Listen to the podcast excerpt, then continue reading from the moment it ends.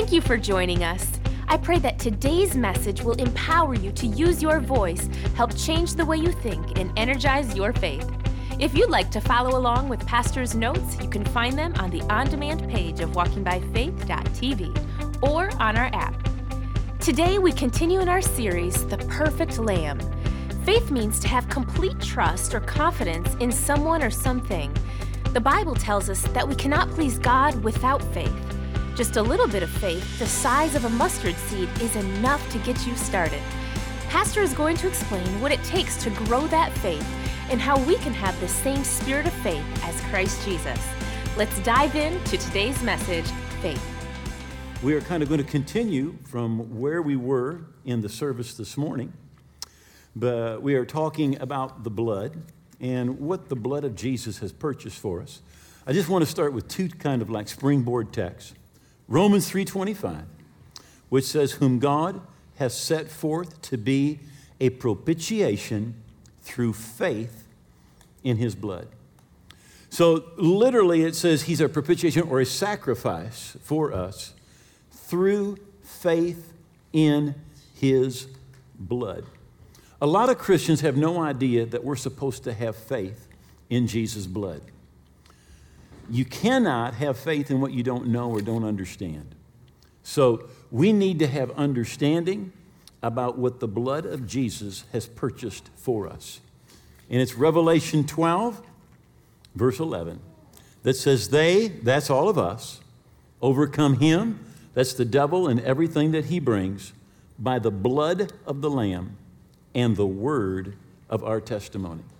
So there's no overcoming victory without two things understanding what the blood of Jesus purchased for us and the word of our testimony. In other words, we need to speak what the blood of Jesus has purchased for us. And then our text for tonight, Revelation 1, verses 5 and 6. To him who loved us and washed us from our sins in his own blood, and has made us to be kings and priests to God his Father. To him be glory forever and ever. Amen. So the blood of Jesus not only brings forgiveness, it washes us from our sins. The Bible tells us it redeemed us. The Bible tells us that we have peace with God through the blood. We're justified through the blood. We're translated out of the kingdom of darkness into the kingdom of the Son of His blood, of His Son, Son of His love, through the blood. And the blood has made us to be both kings and priests to God the Father. Now, it's in Romans chapter 5 that it says to reign as kings in life through the one man, Jesus Christ. See, he made us a king, and the Bible tells us we're supposed to reign as kings in life. Now, the, the, the way that we exercise the authority that we have in Christ is by speaking the Word of God. In fact, we say it like this that God's Word is law in the realm of the Spirit. And you're a king. And it's in Ecclesiastes 8 and 4 where it says, Where the word of a king is, there is power. So the authority that you have, you can go around with that authority and do nothing. But the way that it is released is by believing and speaking. In Hebrews 10 23, it says, Let us hold fast the confession of our hope without wavering let us hold fast the confession of our hope. You know, sometimes we're sowing seeds, we're speaking, and we're like, is something happening? Is it making a difference? The Bible says, no, just hang on. Do not waver, right? Because he who promised is faithful. In fact, Hebrews 3 and 1 says that Jesus is the high priest of our confession. Now, basically, a prophet is someone who goes to God, gets a word from God, and brings it to the people. But a priest was someone who would go to the people, get the people's need, and take that need to God. Now, the Bible tells us that Jesus is the high priest of our confession. In other words, we say something, and Jesus is saying what we say to the Father. He's taking our confession to the Father. Now, 2 Corinthians 4, verse 13, since we have the same or the identical spirit of faith. We talked about it just a little bit this morning. Uh, it's possible to learn some principles about faith, but principles will not work without the spirit of faith. Right? And the spirit of faith, listen, is more caught than it is taught. Right? But the most important possession that you or I could ever have is the spirit of faith. David had it at about 15 years old. Moses had it when he was 80. Right? It has nothing to do with your age. But again, 2 Corinthians 4:13, since we have the same, the identical spirit of faith. So faith is not going to work one way for David, another way for Jesus, another way for John or Peter or James, and a different way for you. Faith is going to work the same way for everybody. It is the identical spirit of faith. In Hebrews chapter 11, you can count them 20 times. It says, by faith, by faith, by faith, by faith. It says in uh, Hebrews 11 and 6 that without faith, it is impossible to please God. It's impossible to connect with God. It's impossible to receive from God without faith. Now, the good news is this in Romans 12, verse 13, it says, As God has dealt to everyone among you the measure of faith. If you're a believer, you've got it. You've got it. You have faith. And it doesn't take a ton because Jesus said, if you have faith just the size of a mustard seed, like the smallest seed possible, all right, he said, your, your faith, it can work. Now, that doesn't mean we should stay there. I love what, it, what, what uh, Paul wrote when he said to the Thessalonians, he said, Your faith grows exceedingly. Your faith grows exceedingly. So, where we are today is not where we should end up. The Bible says God takes us from glory to glory and from faith to faith. From faith to faith. So, what that means to me is this, and to you it means the faith that I had when I started out in God is not enough to get me everywhere God wants me to go. I'm supposed to go from faith to faith. My faith needs to grow in order for, for, for me to fulfill God's plan and God's purpose. And your faith needs to grow in order for you to fulfill God's plan and God's purpose. But the good thing is, you know, if I'm a believer, God's already given me the measure of faith. I've got what it takes to get started. And I need to use what I have today. Right? So without faith, we can't please God. Good news is you have faith. And secondly, the Bible tells us in Romans 10 17, so then faith comes by hearing. Not having heard, but by hearing. And hearing by the Word of God or the, or the report concerning Christ. So our faith keeps on growing. It grows as we hear and understand the Word. Um, Jesus said it this way in Mark chapter 4, verse 24. I love the amplified translation of this. But Jesus said, The amount of thought and study you give to the truth that you hear will be the amount of power and virtue that comes to you. Right? So it's not just that we hear it, but we need to meditate on it. We don't need it up here, we need it down here. We need it in our hearts. Right? But let's uh, take a look again at Mark chapter 11. We started to look at it a little bit this morning where Jesus talks about faith with his disciples. Now, Jesus is staying in Bethany at the house of Mary, Martha, and Lazarus. Bethany is probably three miles from Jerusalem, maybe not even that far. It's just on the other side of the Mount of Olives. Right? So you would come up the Mount of Olives, walk down, cross this little valley, the, valley, the Kidron Valley, and uh, right up into the Temple Mount. So Jesus is staying there. He gets up in the morning. He passes by a fig tree. Jesus is hungry. He goes over, he looks at the tree. There's no fruit on the tree. And Jesus said to the tree, No one ever eat fruit from you again forever. He went into Jerusalem. He taught in the temple. He went back to Bethany almost without a doubt. He walked right by the same tree. Right? spent the night at Bethany, got up the next morning, is going back into Jerusalem, climbs up the Mount of Olives, is going down, and there's that fig tree. And the disciples see the tree. And again, they said, Jesus, look at the tree that you cursed. Right? Again, Jesus did not say, you blankety blank blank tree. Right? That's not what he said. Jesus said, No one eat fruit of you again forever. Right? Now, the, the Bible tells us very clearly, but particularly in the Old Testament, it talks to priests and says you need to bless. You need to bless in the name of the Lord. Right? And you can curse. Now, cursing something is not saying four letter words, it's speaking negative words about something. See, you bless by speaking positive words, but you curse by speaking negative words. Right? So Jesus said to them at that point, this is Mark 11, verse 22, he said, Have faith in God, King James. Uh, several translations say, Have the faith of God. And uh, some Greek scholars translate it like this Have the faith of God. Have the faith of God. For sure, it's the God kind of faith. You look at, at Genesis chapter 1, Genesis chapter 2. God said, and then God saw. God said, and then God saw. God said, and then God saw.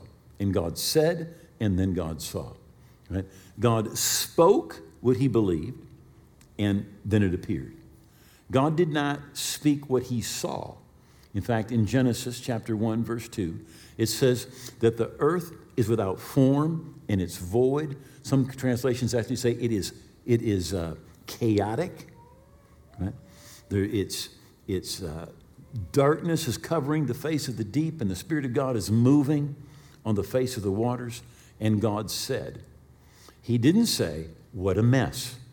He didn't say, My goodness, it's very dark. What God said was, Let there be light. So God did not say what He saw, correct? He saw what he wanted. He said what he wanted and what he believed. And then what he said came to pass. Right? So the God kind of faith is you believe and you speak. You believe and you speak.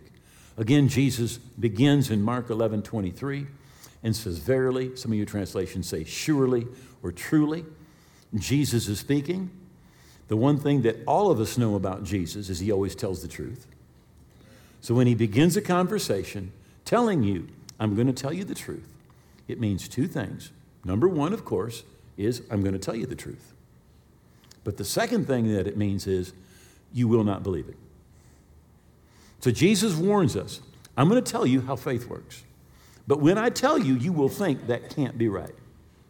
That can't be it. It's not that simple. There's got to be more to it. That's not it.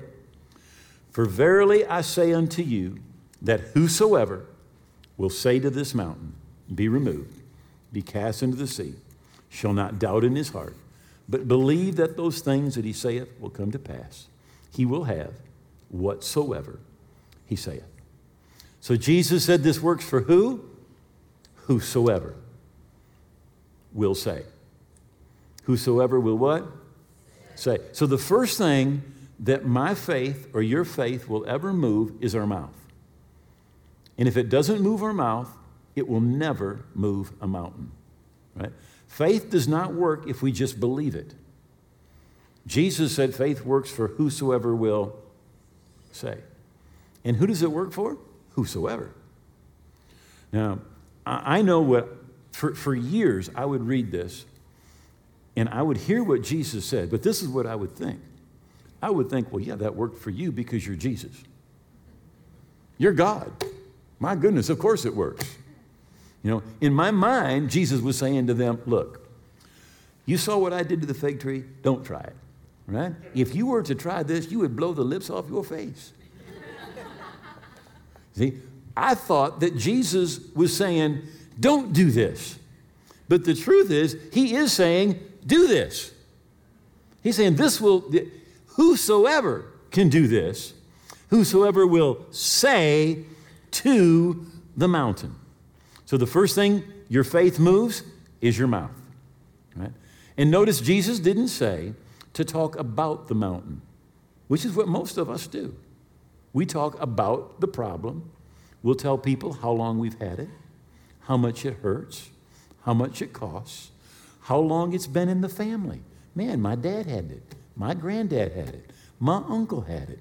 We talk about the mountain, and Jesus did not say to talk about it. In fact, the more you talk about it, the bigger it gets in your mind. Right? But he said to talk to the mountain. Call that thing up. 1 800 Mountain. Right? And uh, let me just say, for most of us, it's a local call. That mountain is not far away. All right? Call that mountain up and say, Mountain, I have a few things I want to say to you. I'm telling you right now that you need to leave in Jesus' name. Because I have been translated from the kingdom of darkness into the kingdom of the Son of His love. We need to talk to the mountain, not about the mountain. Right? And the mountain, listen, needs to hear your voice. Right? That mountain needs to hear you. Somebody said, Well, you know, I just think maybe, Pastor, you would talk to my mountain. Can you talk to my mountain for me?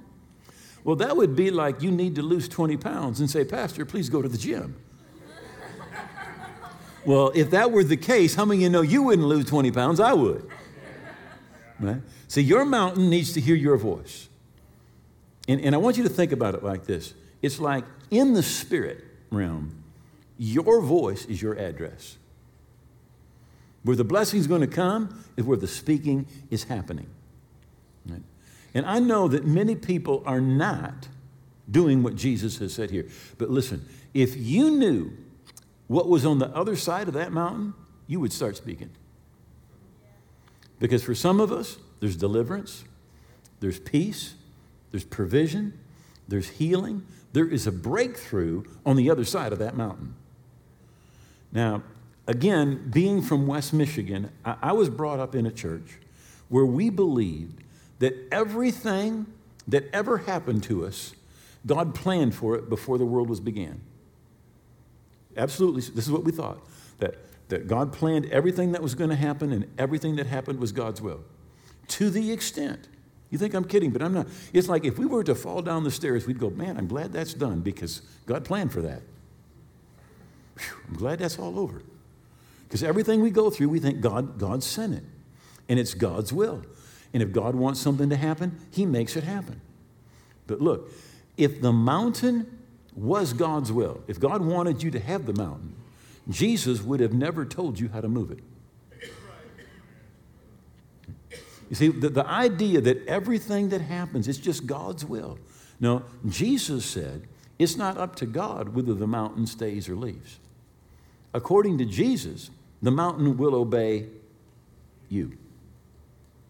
It will obey you. So it's up to you whether that mountain stays or whether that mountain leaves. Now, in Mark 11 23, if you, you look at the verse very carefully, you'll notice that it says, Whosoever will say, believe those things which he saith, he'll have whatsoever he saith. Three times vocalization is mentioned, and once believing is mentioned. Right? So the first time that the word is used for vocalization, whosoever will say, is the Greek word epo, E-P-O. It means to command, right? It means to have authority, not hope, not maybe, right? But command something to happen, right? So whosoever will say, whosoever will command, right? This mountain be removed, right? Not sheepishly. Well, I hope you'll move. Be nice. No. You command with authority, not a suggestion, not hoping, not maybe, but you command. And he says, He'll have those things which He saith. All right? The, the, the Greek word there that saith is L A L E O, laleo. It means to speak out boldly and use your voice. To speak boldly and use your voice. Right? This isn't something you just think. This needs to be something that you say with your mouth.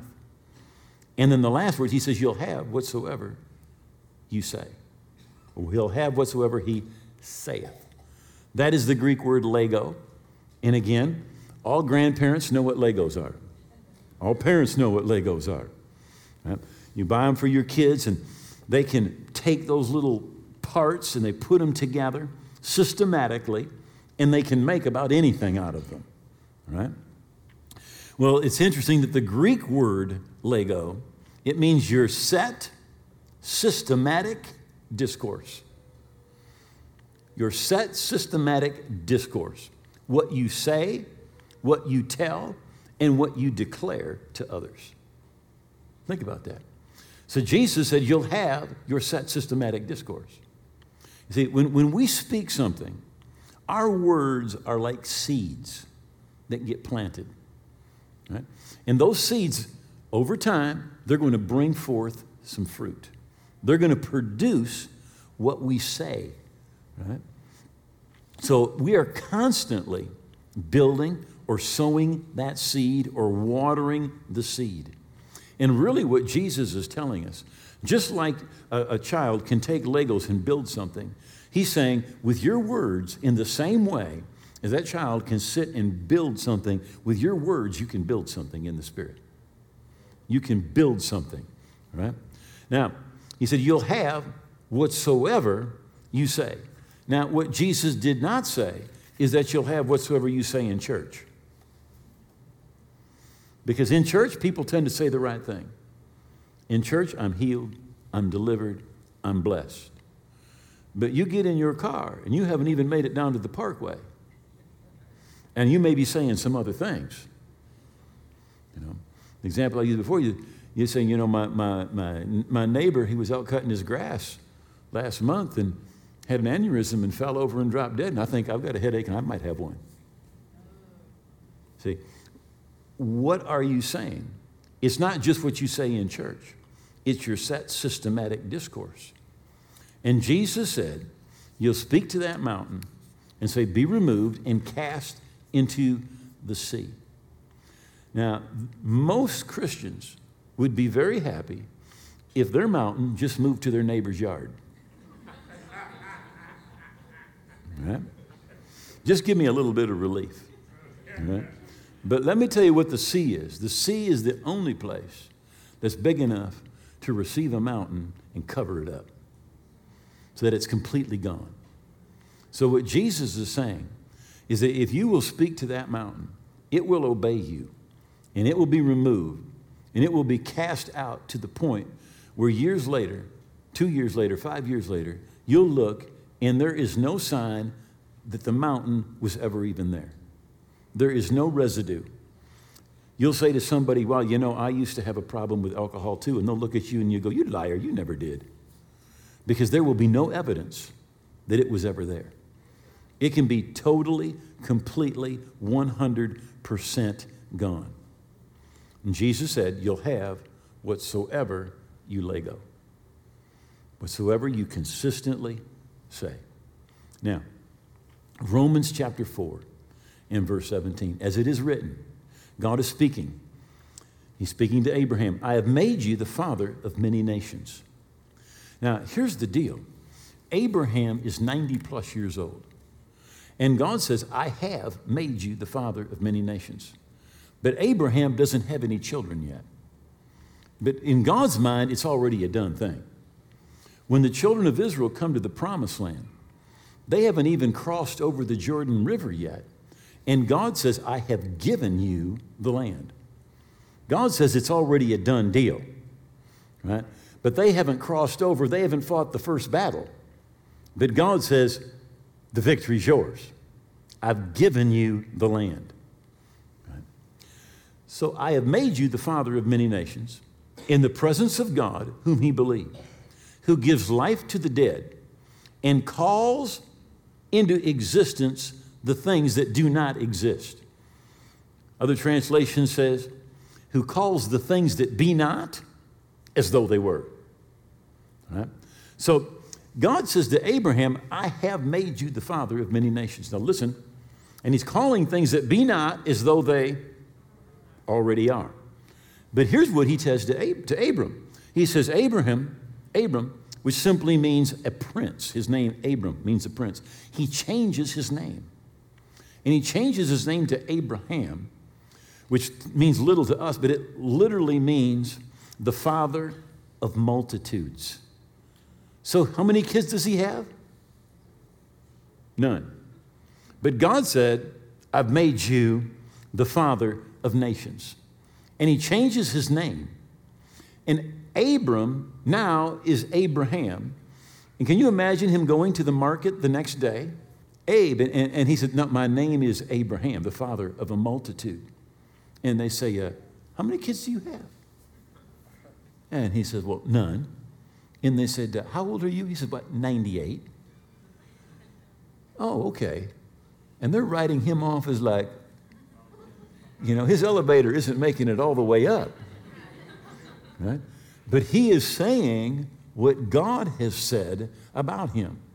And he is calling things that be not as though they were.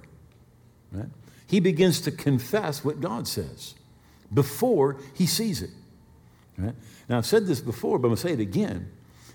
In the spirit realm, God's word is law. It is law in the realm of the spirit. Right? So, in hope, he believed against hope that he should become the father of many nations, as he had been told, so shall your offspring be.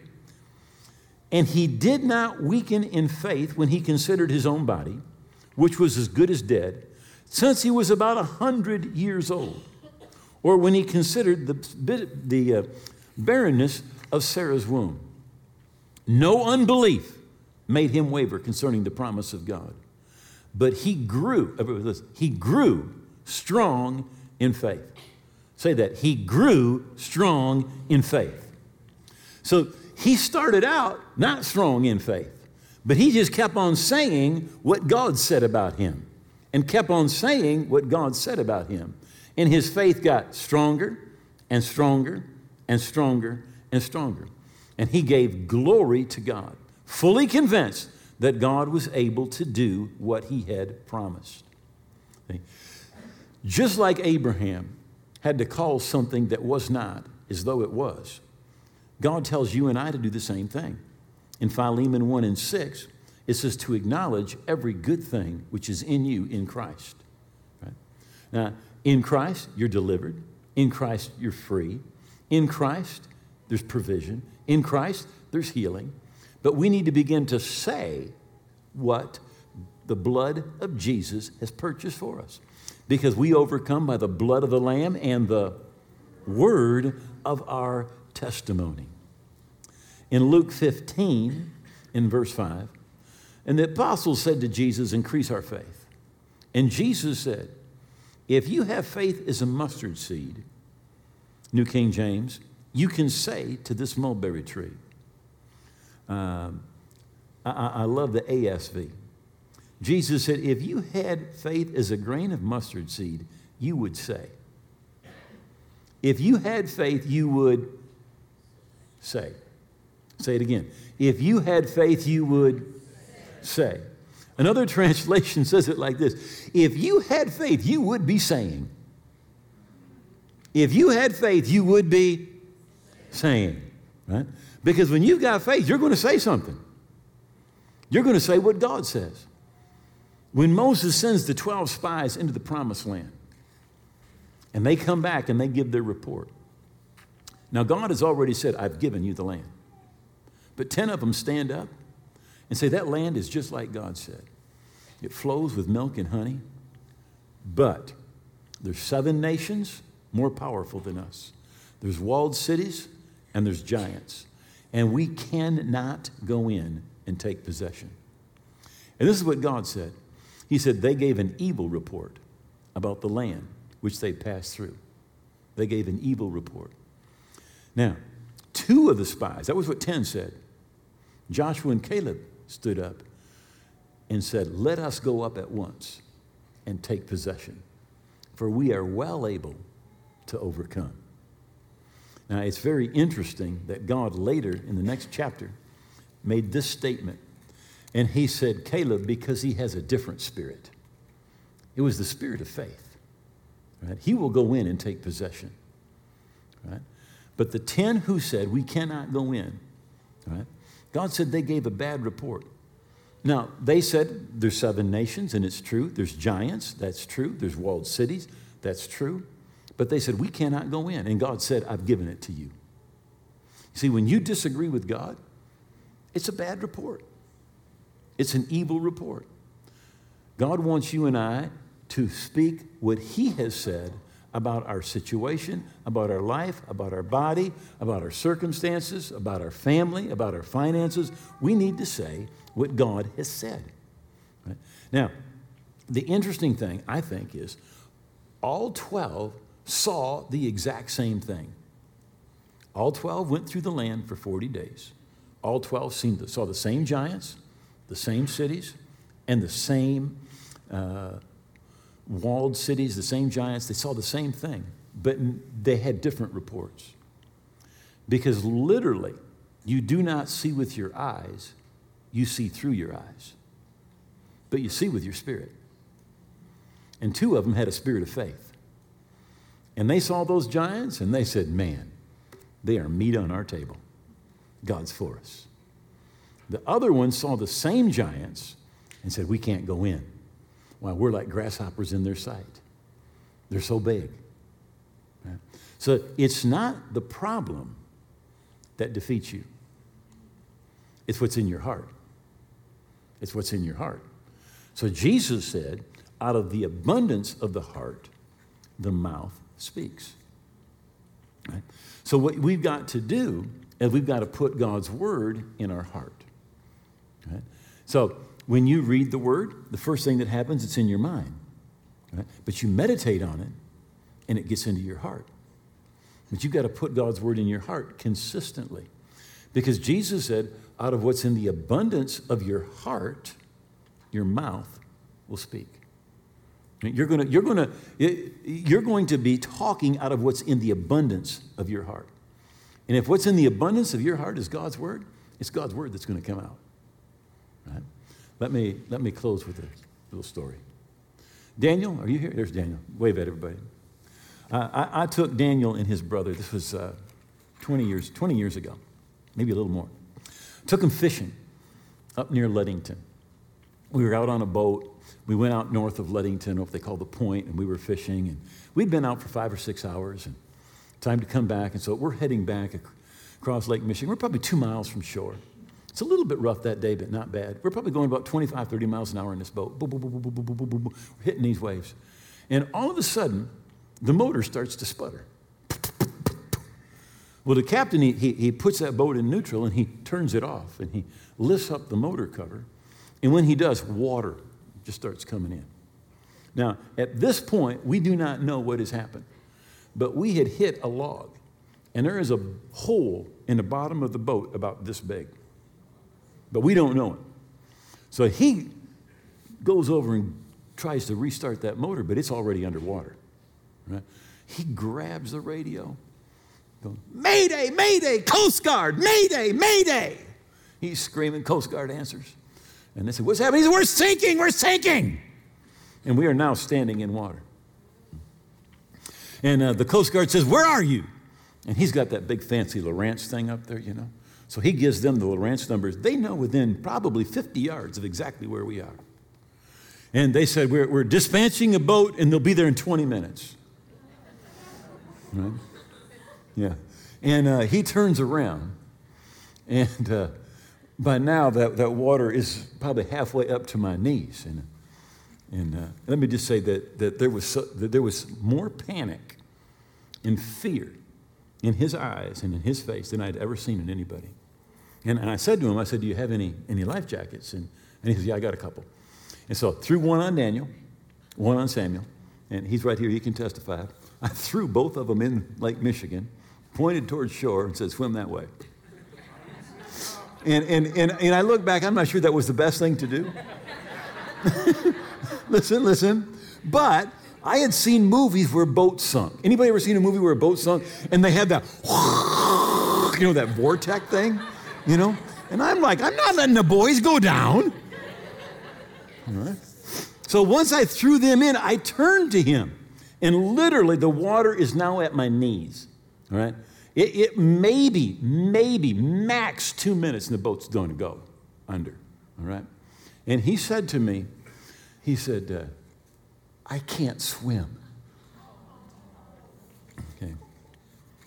And I thought, my first thought was, what? I've done 100 triathlons. I've swam competitively. I could teach you. And then I thought, there's no time. We've got 60 seconds before this boat goes, and there is no time for swimming lessons for you. Okay. Now, here's what most Christians do most Christians wait till their boat is sinking. Right? And then they're like, where's that verse? Right? Well, doesn't the Bible say someplace? All right? If you wait until your boat is sinking before you try to grab hold of the Word of God, you're going to be in pretty rough shape. Right? But if you will put God's Word in your heart today, and put God's Word in your heart tomorrow, and put God's Word in your heart on Tuesday, and on Wednesday, and on Thursday, and on Friday, and again on Saturday, if you will put God's Word in your heart every day? Someday, the Bible says this listen, it says, if you faint in the day of adversity, it says your strength or your faith is small. Right? Everybody, every, listen, everybody eventually has a day of adversity. Right? But if you've got God's word in your heart, out of the abundance of your heart, your mouth is going to speak. Right? But if you wait until the day of adversity to put God's word in your heart, you're going to be in bad shape. Right? That's why we need to put God's word in our heart every day. That's why Jesus said, Man shall not live by bread alone, but by every word that proceeds out of the mouth of God. How many know God sent them manna every day? He sent them manna every day. And Jesus said, I'm the true manna that came down from heaven. Right? We put that in our heart, and we will be ready when the day of adversity comes. Did you know the Bible says, We've written these things to you that you may know that you have everlasting life? That's right. Know that you have it. Not, I hope I'm on my way to heaven. Not, I'm trying to be a good person. But you're supposed to know, not find out when you die, but know that you're right with God. And if you don't know that in your heart, I want to pray with you today. If you say, I want to be right with God, I want to be forgiven, I want to be a part of His family, I want to live for God. If that is you and you don't know for sure, you're just like, I thought I'd die and find out if I made it to heaven. Would you bow your head, pray this prayer with me? Just say, Oh God, I believe Jesus died on the cross. I believe his blood paid for my sins. And I believe that he rose again. And I give him all of my heart and all of my life. I'm holding nothing back. I'm going to live for him every day. And I thank you that you love me, that you've heard my prayer, that you forgive me, that I'm a part of your family now today and forever. In Jesus' name, amen. Now, if you prayed that simple prayer, God heard that prayer, and you really are forgiven and right with God. Now, I wrote a book to help you keep growing spiritually, and I want to give it to you absolutely free of charge. Now, you can download that book or you can contact us, and we will send you a hard copy free of charge. And again, this book is going to help you, it is going to bless you in your spiritual walk. God bless. If you just prayed that prayer with Pastor Duane, you are making one of the best decisions of your life. How awesome! Just as Pastor said, we love to send you a free copy of his book, Your New Life. Log on to walkingbyfaith.tv and request a copy of this book be mailed to you. Or you can download it right there instantly. Either way, it's absolutely free and a great resource for you to have. Today's program is available on Roku and Amazon Fire TV by searching Walking by Faith. Or you can check out our app where you can download any message for easy offline listening. Walking by Faith is used to change lives all around the world on and off the air. We would love for you to partner with us and help make a difference in others' lives by logging on to walkingbyfaith.tv/give. If you are in need of prayer or God is doing amazing things in your life, we would love to connect with you. Contact us by phone, email, or through our app. You can also find us on your favorite social platform by searching WBF TV. Next week, we'll be finishing up this series. And until then, be blessed.